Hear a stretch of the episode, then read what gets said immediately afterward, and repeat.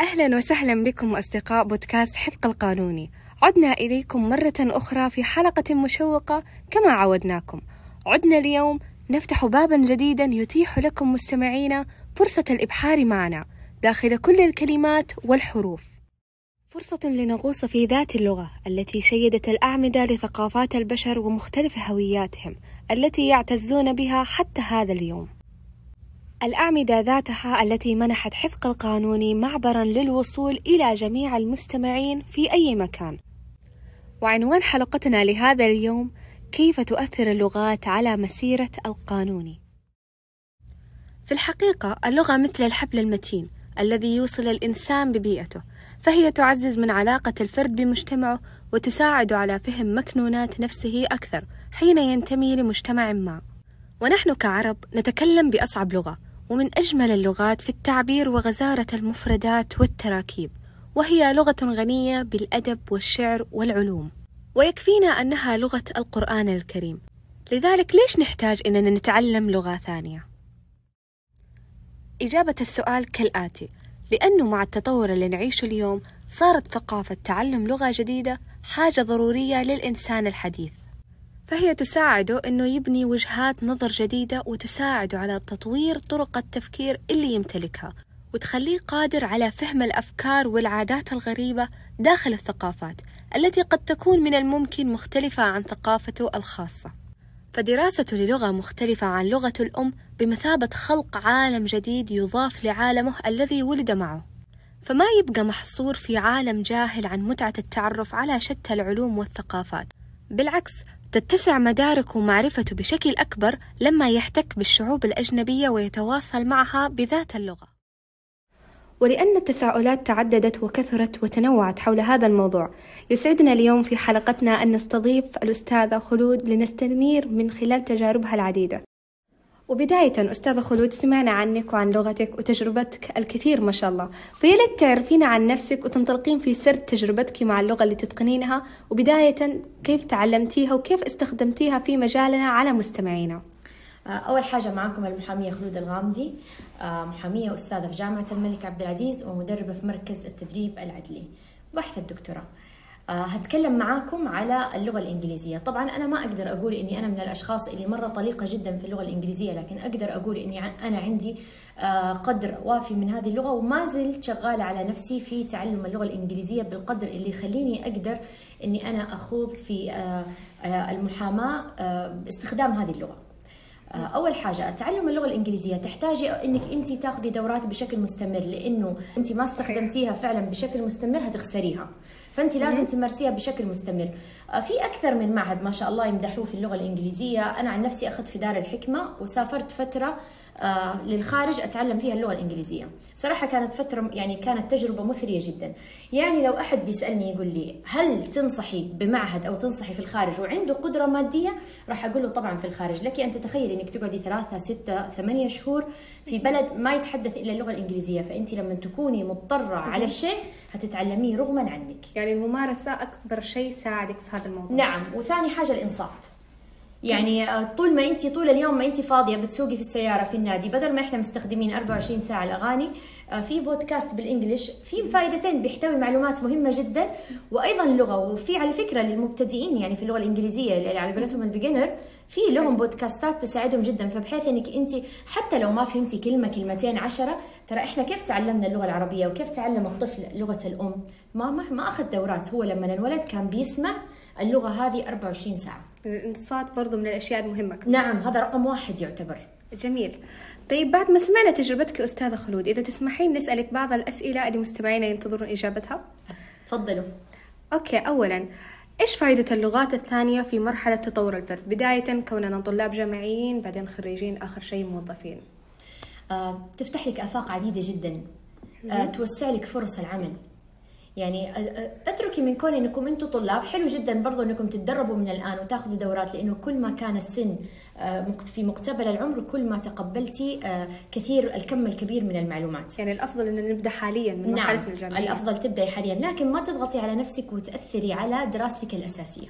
أنا دائما أقول إنه أهم حاجة يركز عليها الطالب معدله دراسته الأساسية يفهم المرحلة اللي هو فيها. بعد كذا اللغة تجي. آه، تتعلمي اللغة الإنجليزية معناته إنك أنت بتح يعني إحنا الآن داخلين على رؤية عظيمة اللي هي 2030 واستثمار أجنبي وحابين نتعاون مع المكاتب الأجنبية وصار مسموح للأجنبي إنه يدخل عندنا. فإحنا رح نتعامل مع هذول الناس كيف وإحنا أصلا ما عندنا لغة. يعني ترى تعلم اللغة موجود منذ قديم الأزل. لذلك كان في عهد النبي صلى الله عليه وسلم يعني يقولوا لكم إيش؟ تعلم لغة عدوك. فايضا تعلم اللغة له فوائد عديدة جدا. والله أنا ما راح أقول لك اللي ما عنده لغة ما بيوصل مكان بيوصل. هذا السؤال هو اللي حنتطرق له في السؤال الثاني اللي هو هل الشخص اللي عنده أكثر من لغة عنده أفضلية من الشخص اللي عنده العربية بس؟ يعني مثلا إذا أنا عندي شخصين واحد عنده مميزات زي اللغات والخبرات ما ذلك وشخص بس خبرات هل أنا راح أفضل هذا على هذا؟ طبعا. هذا اللي كنا نعم طبعا لك أن تتخيلي أنا اللي عندي مثلا شركة محاماة تقدم لي محامي عنده خبرة ويجيد اللغة الإنجليزية مع العربية وعندي محامي ما يجيد أي لغة. طيب أنا الآن كشركة قاعدة أتعاون مع شركات أجنبية طبيعي راح آخذ الشخص اللي يتحدث اللغة الإنجليزية. فنعم له أفضلية له أفضلية كمحامي في شركات المحاماة له أفضلية في الوظائف اللي صارت تتطلب أغلبها إذا تشوفي الوظائف الآن. ثاني شرط بعد مثلا الشهادة الأكاديمية على طول اللغة. طيب نجي عند أهم سؤال فعلا.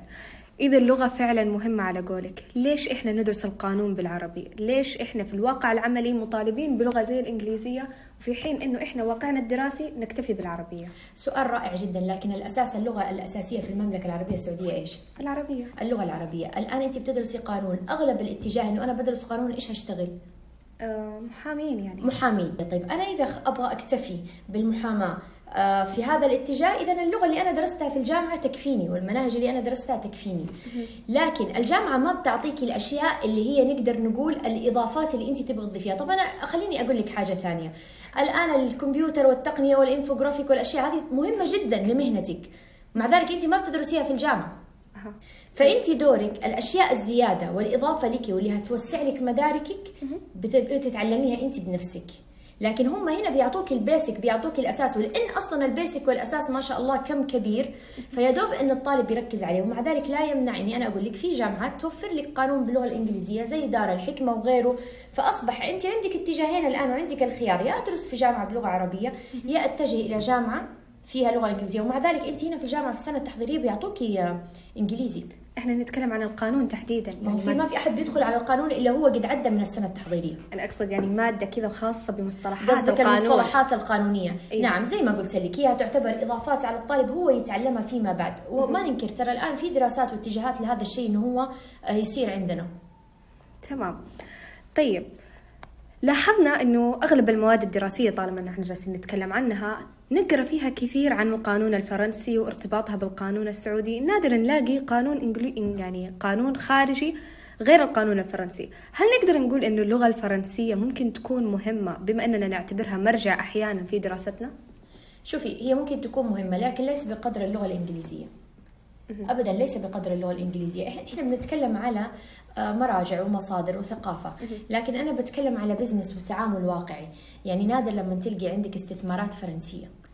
يعني أنت إذا عندك لغة فرنسية نعم هتفيدني إني أنا أتثقف في القانون الفرنسي. لكن سؤالي لك الآن في إيش هيفيدك القانون الفرنسي عندنا هنا في السعودية؟ يكون بأهمية الانجليزي غير مطبق عندنا أصلا. المطبق عندنا أنظمتنا. فأنا ليش أتعلم لغة كاملة؟ عشان فقط أقرأ قانونهم. لكن إحنا بناخذ هنا عن اللغة الفرنسية أو عن القوانين الفرنسية لأن إحنا بنتكلم عن نشأة القانون. فأنت بتاخذي من أول ما بدأ والدول كلها بتوصلي هنا بس هذا مو معناته ترى حتى في الانجلو ساكسيني أعتقد اللي هو أيوة. البريطاني أيضا مهم جدا. فإحنا عندنا يعني والقانون الأردني مهم جدا. فمو معناته إنه إحنا عندنا كم هائل من المصادر إني أنا أروح أتعلم اللغة الفرنسية لكن ما أنكر حتى اللغة الفرنسية برضو تقدر تقولي نعتبرها كمصادر نعم. مو أساس. كمصادر مو أساس. شوفي كم دولة بتتكلم فرنسي وكم دولة بتتكلم إنجليزي.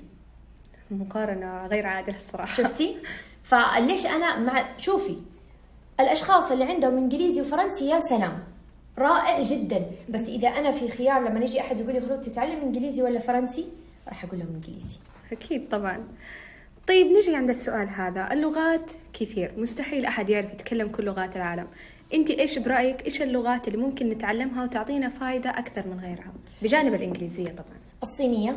حلو. والآن صدر آه، شفت خبر إنه آه، سمو الأمير محمد بن سلمان عقد اتفاقية آه، مع اللي هو رئيس كوريا إنه أيضا راح ندخل عندنا اللغة الكورية. فأنا برأيي صيني كوري ياباني إنجليزي رائع جدا. يعني الدول اللي حاليا ما فيها اللي حاليا استثمارها قاعد يدخل عندنا وبقوة. لكن يعني أؤكد على اللغة الصينية وشوف هي الآن ما شاء الله صارت موجودة في المدارس. وعلى فكرة خلينا نشير إلى نقطة مهمة جدا. الجيل الحالي رائع جدا في تعلم اللغات. يعني أنا أشوف أطفال صغار ومن ضمنهم بنتي بتتكلم كوري من خلال الدراما الكورية وفي اللي بيتكلم تركي من خلال الدراما التركية وهذا يرجع وأكد على النقطة اللي تحدثنا عنها الإنصات. الإنصات. حقيقي لاحظي أنت نفسك وتتفرجي على مسلسل أجنبي فترة طويلة بتكتسبي اللغة تبع المسلسل الأجنبي. فهذا يدل على أنه ما شاء الله تبارك الله الجيل الحالي عنده استعداد كبير جدا لتعلم اللغة. خليني أضيف لك حاجة كمان. آه، السيفيات اللي تقدمت للشركة عندنا اللي هي شركة محام إنه عشان يتدربوا عندنا. يعني زمان كان يجيني لغة عربية إنجليزي وسط أو إنجليزي. ما شاء الله تبارك الله صار يجيني لغة عربية إنجليزية تركية لغة عربية إنجليزية كورية. يعني ما عاد الشخص ما شاء الله مكتفي بلغة واحدة صار في لغتين. تمام. هل ممكن بكرة نشوف مع كل التطورات اللي حولنا إنه تكون اللغة العربية هي اللغة المسيطرة؟ وهل وقتها راح يقل تعلم القانونيين العرب للغات الأخرى أو لا؟ آه، أعطينا رأيك في هذا الموضوع. شوفي والله هذا شيء ما أقدر أخمنه بس أقدر أقول إنه راح يكون في لما نقول لغتين مسيطرة عربي وإنجليزي يعني أنا شايفة إنه الآن ما شاء الله بدأوا يتجهوا فعلا إنهم يتعلموا مصطلحات عربية كثير خصوصا ال- الدول اللي هي حريصة جدا إن هي تتعاون معنا حريصة جدا إنهم يكونوا عندنا. أيضا اللي قاعدين يشتغلوا معنا آه، آه، اللي قاعدين كمان آه، مثلا زي الأندية لما بيجيبوا لاعب من برا ما شاء الله بنلقى اللاعب بعد فترة يقول لك السلام عليكم كيف؟ يعني حريصين جدا إنهم يتعلموا لغتنا. نعم أتوقع مستقبلا راح يكون فيه اهتمام كبير. قبل فتره اللي هو قبل كم يوم في أميرة. أنا ماني فاكرة والله هي أميرة في أسبانيا أو موناكو. بنت صغيرة عمرها 18 سنة. آه آه، ولية عهد إسبانيا. ولية عهد إسبانيا. أيوة. كانت قاعدة تؤدي القسم. فلما كانوا مسويين تقرير عنها طبعا ما شاء الله عمرها 18 سنة وعندها أربع لغات. أحد اللغات اللي هي بتتكلمها اللغة العربية. ولها مؤتمر بتتكلم فيه باللغة العربية وبتقول إنه سعيده اني أنا موجودة بينكم. فهذا يدل لما إنه رئيس دولة أو أميرة يخلوها تتعلم هذه اللغة إنه هي فعلا فعلا اللغة العربية مهمة. لا ننسى إن هي لغة القرآن. فمن وجهة نظري آه، أهم لغة. أهم لغة في العالم. أنا لما أجي أقول اللغة الإنجليزية مهمة بعد اللغة العربية. الحين نجي عند أخيرا. إيش الأماكن أو المواقع والطرق اللي ممكن تساعد الشخص القانوني بالتحديد إنه يتعلم لغات جديدة؟ آه خلينا نصنف حاجتين. إذا الشخص هذا آه قدرته المادية متوسطة فخلينا نقول المعاهد اللي موجودة عندنا هنا. آه مو ابدا مو قدحا فيها بالعكس المعاهد اللي هنا رائعة جدا. بس أنا قصدي إذا قدرته المادية مرتفعة إنه ممكن يسافر أفضل لأنه هيكون محاط ببيئة تتحدث اللغة اللي هو حاب يتعلمها. لكن إذا هو مو حابب يسافر ما شاء الله هنا في أكثر من مكان. معهد الإدارة العامة المعهد البريطاني اوكسفورد آه، دار الحكمة ما شاء الله فيها معهد رائع جدا حتى يعطيك اللغة الإنجليزية الأكاديمية أو اللغة الإنجليزية للتحدث في حياتك العامة. طب هل تنصحي بالتعليم الذاتي؟ آه شوفي أنا لو سألتيني قبل كان قلت لك لا ما أنصح فيه كثير مو زي لما يكون ممنهج بس للأمانة. آه قابلت أشخاص تعليم ذاتي ولا أروع. ما شاء الله تبارك الله لدرجة إنه واحد فيهم ما معاه حتى الثانوي. ما شاء الله تبارك يتكلم إنجليزي للدرجة إنك أنت تقولي إن هذا الإنسان عايش في بريطانيا و accent مزبوط فقالوا لي إن هذا شخص يتيم وكان حابب إنه هو يشتغل في المحلات العالمية التجاريه اللي هي التجارية عندنا. آه مثلا آه شانيل كالفين كلاين هذه المحلات. فكان الشرط الأساسي مش ال- المؤهل بقدر اللغة. فراح اتعلم هو واخته إنجليزي فوصل ما شاء الله تبارك الله للقدر هذا. إضافة إلى في محامين كثيرين ومحاميات لاحظت لغتهم الإنجليزية فوق الرائعة. وما شاء الله تبارك الله يقول لك تعليم ذاتي إنصات قراءة حفظ كلمات آه، قراءة قصص. فنعم آه، كل الطرق تؤدي إلى روما. حقيقي. حقيقي علمتي نفسك رحتي دورات كلها تؤدي إلى روما. يعني كل الطرق طالما إنه الطريقة فعالة نستعملها. طالما إن داخلك شغف وتصميم إنك أنت تتعلمي هذا الشيء حتتعلميه. بإذن الله. إن شاء الله. نشكرك مرة أستاذة خلود على نقل تجربتك وعلى توضيح لنا أهم النقاط. حرفيا كان لقاء مرة مثمر. أنا شخصيا استفدت منه ومتأكدة أنه مستمعينا أشبعوا فضولهم ووصلتهم الفائدة شكرا شكرا لكم. إن شاء الله يا رب إنه يكون فعلا وفيت وكفيت في الموضوع ونلقاكم إن شاء الله في مواضيع ثانية أجمل وأجمل. يعطيك العافية أستاذة خلود. وفي الختام نتمنى أنه اللي طرحناه في حلقة اليوم أشبع كل التساؤلات الحائرة. وساعد في ترتيب أفكاركم حول العلاقة بين اللغات والقانون. ونتمنى أنه هذه الحلقة وضحت وأكدت لكم فائدة اللغة وأهميتها في المجال القانوني. وحمستكم لتجديد طموحكم وأهدافكم. لذلك مستمعينا والقانونيين خصيصا المستقبل أمامنا مشرق ومليء بتجارب جديدة وحماسية. وبكرة بنكون في وسط تجربة نضطر فيها إننا نستخدم لغة جديدة نتكلم فيها بالحق وندافع فيها عن مظلوم تكون غير عن لغتنا الأم. لغة جديدة ممكن تكون سبب لتحقيق العدالة.